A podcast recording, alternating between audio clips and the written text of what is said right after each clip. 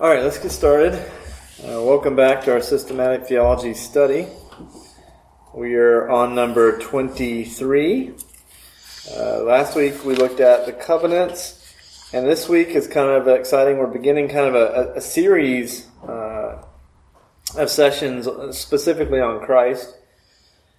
So, very important, and we're going to look at tonight exactly why Christology is so important for Christians. Um, we are looking at the Christ of the Bible this time, and next time we'll look at the Christ of the creeds. Mm. Um, forgot my glasses. Hopefully, I can read okay. But we're going to uh, read an article here that kind of introduces us uh, to this topic that I think is helpful. Then we'll kind of follow our format and uh, watch our video after that, come back, and go through our overview and discussion, and then look at our uh, confession, see what our confession has to, to say on the matter, and hopefully we'll have a good discussion there as well. And we'll do a, you know a few uh, Bible references throughout here. All right, so as introduction, let me read this. Who do you say that I am? This is the question Jesus asked the disciples before beginning the final part of his earthly ministry. Peter's response to his question is well known. You are the Christ. Peter recognized that Jesus was the long awaited Messiah, the Christ promised throughout the Old Testament. Of course, Peter was not yet able to reconcile in his own mind how the promised Messiah could also suffer and die. He had yet to realize that the exalted figure of Daniel 7 was the same as the suffering figure of Isaiah 53. This truth would become fully clear to him only after the resurrection and ascension of Christ. One thing that the disciples did recognize very quickly was that Jesus was no ordinary man. They saw him do things and say things that indicated he was fully and truly human. He hungered and thirsted. He grew weary and slept. He suffered and died. But they also saw him doing things that only God could do. They heard him saying things that only God could say. With Thomas, they were brought to confess that Jesus is Lord and Jesus is God. Reference John 20, 28. For the first disciples, who were Jews steeped in the Old Testament, this would raise important questions. Every Jew had been taught from childhood the fundamental confession of faith. Hear, O Israel, the Lord our God, the Lord is one. You shall love the Lord your God with all your heart and with all your soul and with all your might.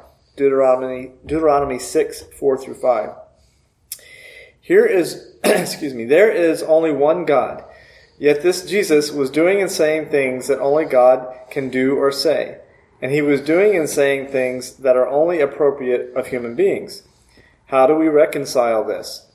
The Pharisees reconciled it by concluding that Jesus was a blaspheming liar, and they condemned him.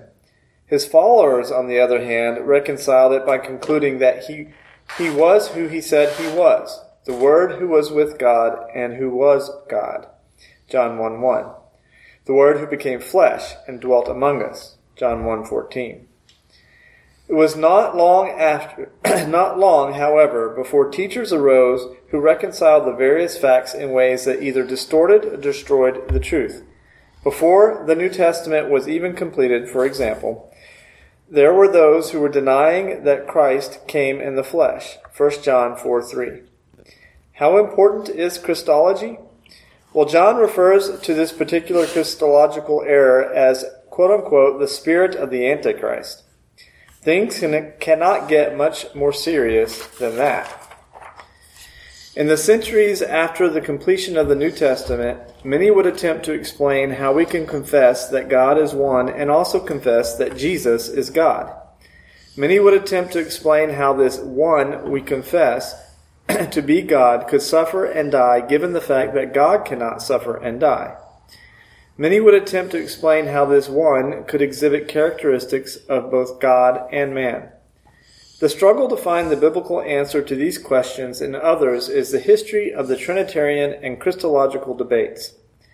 One's answers to these questions determine whether one is worshiping the triune God revealed in Scripture or an idol of one's own imagination.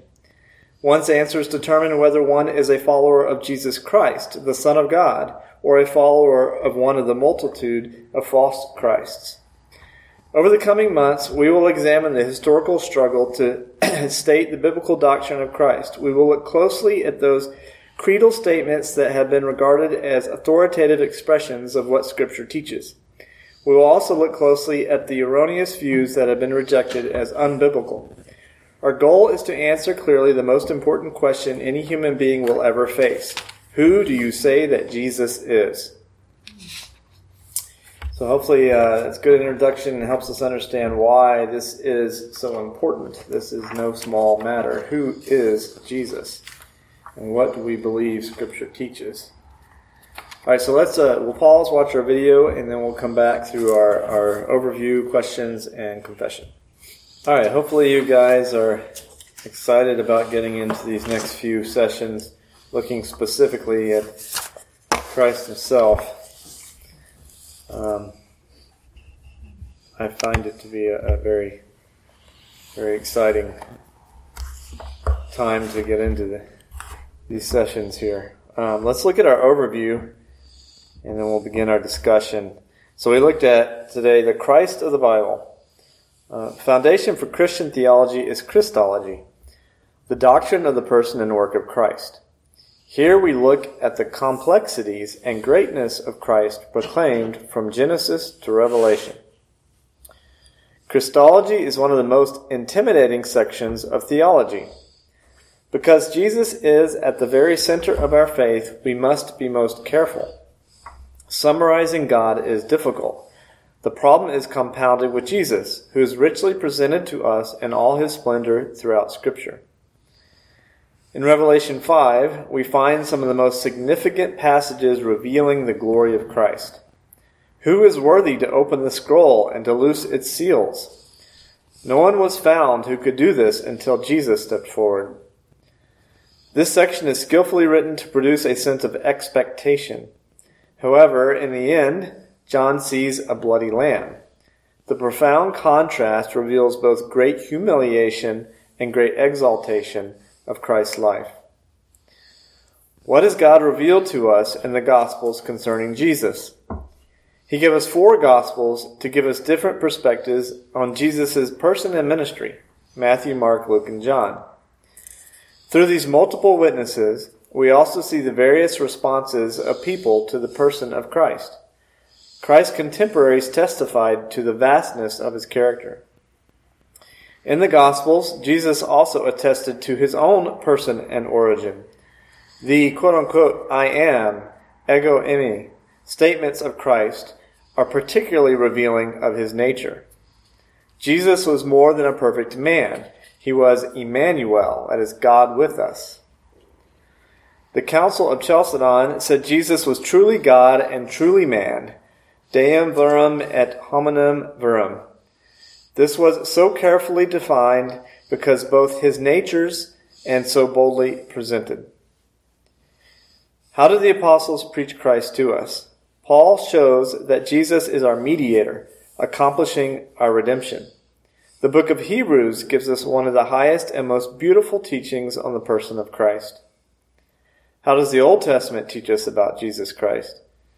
His person and work are typologically represented in the tabernacle. The prophets are filled with references to the coming Messiah. Christ is preached on virtually every page of the Old Testament. So let's look at our uh, questions now we've done our overview. Um, this is helpful so we take away, uh, don't forget to take away some important um, facts from it. What field of study concerns the doctrine of Christ? That would be Christology. Where do we learn of Christ? The Bible. And the reason why I say that uh, the identity of Christ is found in Scripture. Of course, we can find you know details in, in extra biblical sources, but to truly know and understand Christ, we go to the Bible. What imagery does Revelation 5 use to depict Christ's exaltation? As a sacrificial lamb, at the center of the heavenly throne room is the Lamb of God. Is Christ found only in the New Testament? No. All of Scripture points to Christ. What are the two natures of Christ? His humanity and deity. Both natures were necessary to accomplish the work of redemption as the only mediator between God and man. Who was Jesus Christ? The Son of God. And let's look at those passages um, that Dr. Sproul mentioned. So I'm going to read just real quick John 8:58. Jesus said to them, "Truly, truly, I say to you, before Abraham I am." Okay, now let's compare that to Exodus 3:14.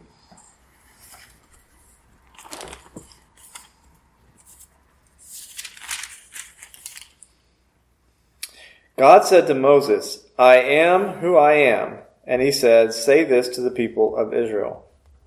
So do we see how Jesus is, is declaring himself God here? Sorry about that. All right. Okay, let's look at our uh, discussion questions. Why is Christology difficult or intimidating to teach? Uh, we can see from just church history and and the the early councils, the arguments over who Christ was, and it was at the center of of the main discussions when the bishops were pulled together from the known world at that time. So we have that. That's uh, it's intimidating. Explain God, you know? right, yeah. You know, it's it's uh, it's you know I always find it uh, refreshing. You you reading the first chapter of John, and then going back and reading the first three chapters of Genesis, Hmm.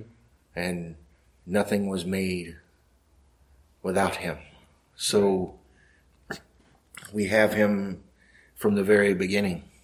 He was there. Right. He was the Word, and then the Word made flesh to come and, and sacrifice, uh, be a sacrifice for our sins, and it's it's uh, it's it's a it's a heavy subject. You can't just uh, uh, boil it down to summary statements or you know a miracle here and a miracle there. It's He is God. Right. So you've got the complexity of God, and then you've got also the intimidation of, you know, with something so core, so central to our faith, to, to make an error or a mistake could really mess things up. Oh yeah, big time. So, and yeah, you're right. There was a whole lot of debate, uh, and it, it, in some ways there still is today. Mhm. So, Well, you still you have that, you know, even with um, within different denominations, uh, the the teaching of modalism, and um, you know you can't you can't get there with the Bible. right. It's I'm sorry, but it it's you're you're you're ignoring large swaths of Scripture to arrive at that position, and uh, you really have to be a, a student of God's Word for sure. Definitely. Uh, let's see. What images of Christ in the Bible passages concerning Jesus do you have difficulty accepting? It's an interesting question. I don't know if it'd be accepting, but understanding just the depth of of who he was, the ministry, the you know the, those those statements at just the right time. You know, he came and, and intersected history, and to, to to come and be a propitiation for us. It's it's it's hard to wrap your head around. You know. Right. Yeah, and a lot of people um, today struggle with the concept of the Trinity, right? So, um, and then obviously back in, in his time, they really struggled with the idea that this was the fulfillment, this was the Messiah. It's it's They had built up in their own minds who the Messiah was going to be, Right. right, and what it was going to look like, and it wasn't what they were expecting. Well, I said they they was, you know, very earthly minded and more concerned with um, earthly things than what right. what God's concern was was reconciling sinners unto Himself. Right. They were focused on earthly kingdom, and Christ was focused on the spiritual kingdom. Right. Okay, what do we know about Jesus from the Old Testament?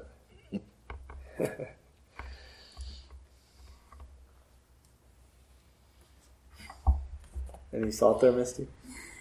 Well, I was just going to say two things that come to mind are one, just the trust in detail. Because, I mean, even if you look at the tabernacle and the just the Ark of the Covenant, and you know, even Abraham going to the trust that it took to bring Isaac Mm-hmm. up there, and just the detail and trust that went into a lot of the New Testament.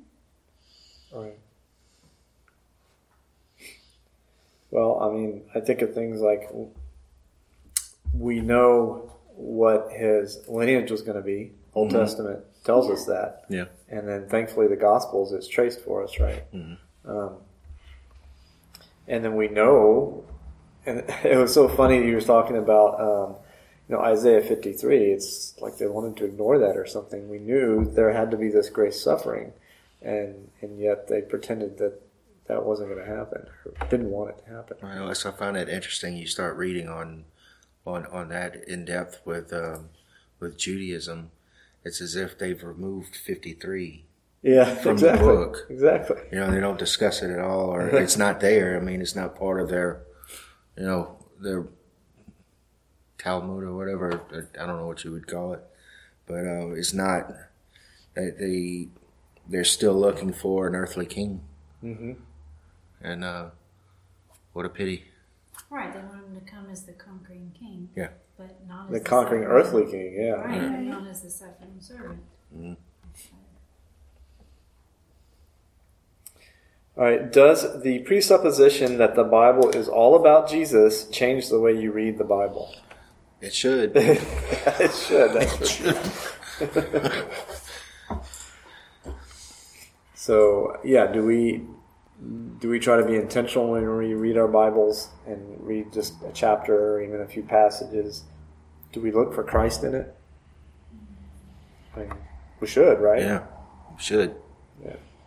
Yeah, a lot of the allegories with the lives of people in the Old Testament. Um, J- Joseph, for example. Mm-hmm. Um, you find it with David, you know, mm-hmm. and um, Moses pointing to him before Moses passes. You know, it, it's um, he's he's he's he's through it all. Yeah, we even remember in our study, even on Esther, we talked about Esther Yep. being a, a type. It's a type and a shadow. Yeah.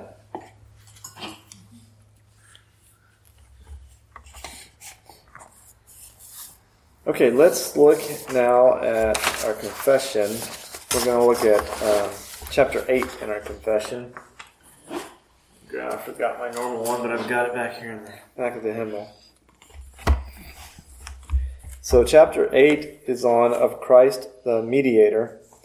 And obviously, we're going to be looking at chapter 8 quite a bit over the next four or five sessions since we're looking at Christ specifically.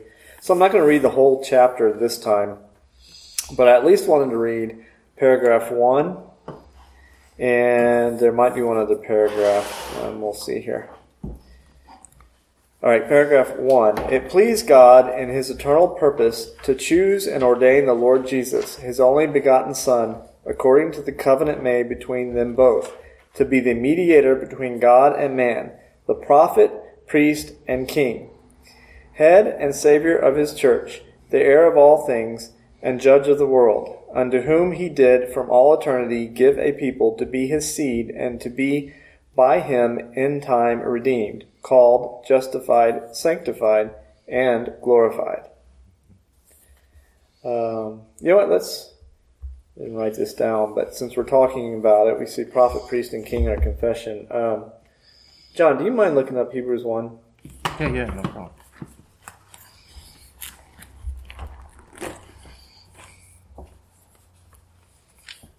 We'll just read the first part of Hebrews one, kind of that first section. Okay. Said, God, after he spoke long ago to the fathers and the prophets in many portions and in many ways, in these last days he has spoken to us in his Son, whom he appointed heir of all things, through whom also he made the world. And he is the radiance of his glory and the exact representation of his nature, and upholds all things by the word of his power. When he had made purification of sins, he sat down at the right hand of the majesty on high. Having become as much better than angels, as he has inherited a more excellent name than they. For to which of the angels did he ever say, You are my son, today I have begotten you? And again I will be a father to him, and he shall be a son to me.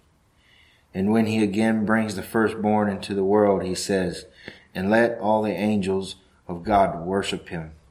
And of the angels he says, Who makes his angel uh, who makes his angels winds and his ministers a flame of fire. That's probably good. But do you see in that first section how we see all three offices of Christ there Mhm. prophet, priest, and king? Um, I don't know. I just, I love that passage. uh, and let's see, let's also look at, uh, I believe it was chapter, I mean, um, paragraph 4. So this is chapter 8, paragraph 4. This office the Lord Jesus did most willingly undertake, which that he might discharge. He was made under the law and did per- did perfectly fulfill it, and underwent the punishment due to us, which we should have borne and suffered, being made sin and a curse for us, enduring most grievous sorrows in his soul, and most painful sufferings in his body, was crucified and died, and remained in the state of the dead, yet saw no corruption. On the third day he arose from the dead with the same body in which he suffered, with which he also ascended into heaven, and there sitteth at the right hand of his Father, making intercession, and shall return to judge men and angels at the end of the world. So there we also can see uh, his offices, and um, kind of a quick summary of the gospel right there as well. Um,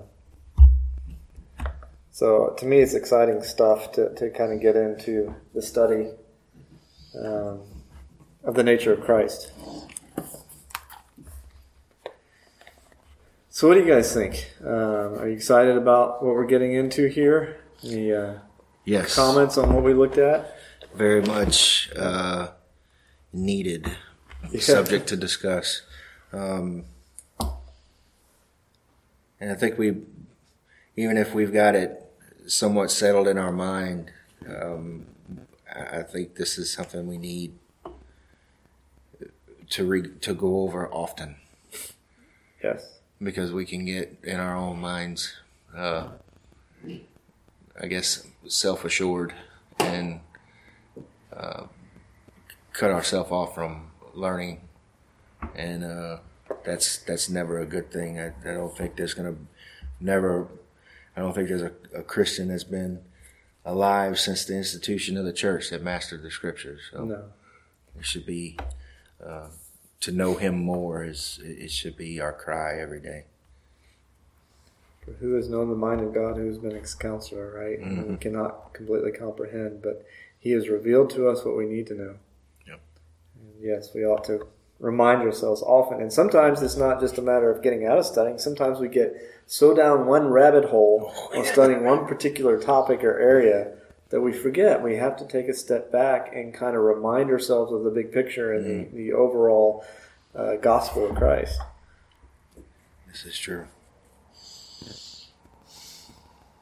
All right. Any other comments, questions? All right. Um, how, Yeah. um, in the Psalms, David, the Lord, when he hears the Lord says to my Lord,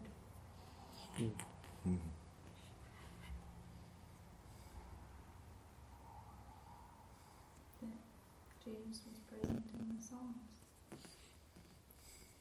Yeah, it still uh, amazes me the the ones that try to say, well, Jesus was just a prophet or just a really good moral teacher. How can you get that if you've read your Bible? That's the You could cherry pick and get that, but how that's can the you problem. Read the like, whole Bible and get that? that that's the problem is that they they haven't, and you know, it, it, Paul tells. I I think it's in Timothy where he, he says, "Don't don't get yourself caught up caught up in clever arguments and stuff like that." Uh, that's all they have, Right. and it's not something knowledge that they've gained for themselves. It's probably somebody they've watched on YouTube for forty five minutes and said, "Well, this sounds good." You know, if you have, if you don't, um, you, you can't claim knowledge without having spent time in the book. And, Right. and uh, most more more often than not, um, you, you get in those type of situations. It's it's it's quite easy to to defend, you know, but we got to be careful because you know we need to not be all cagey, you know.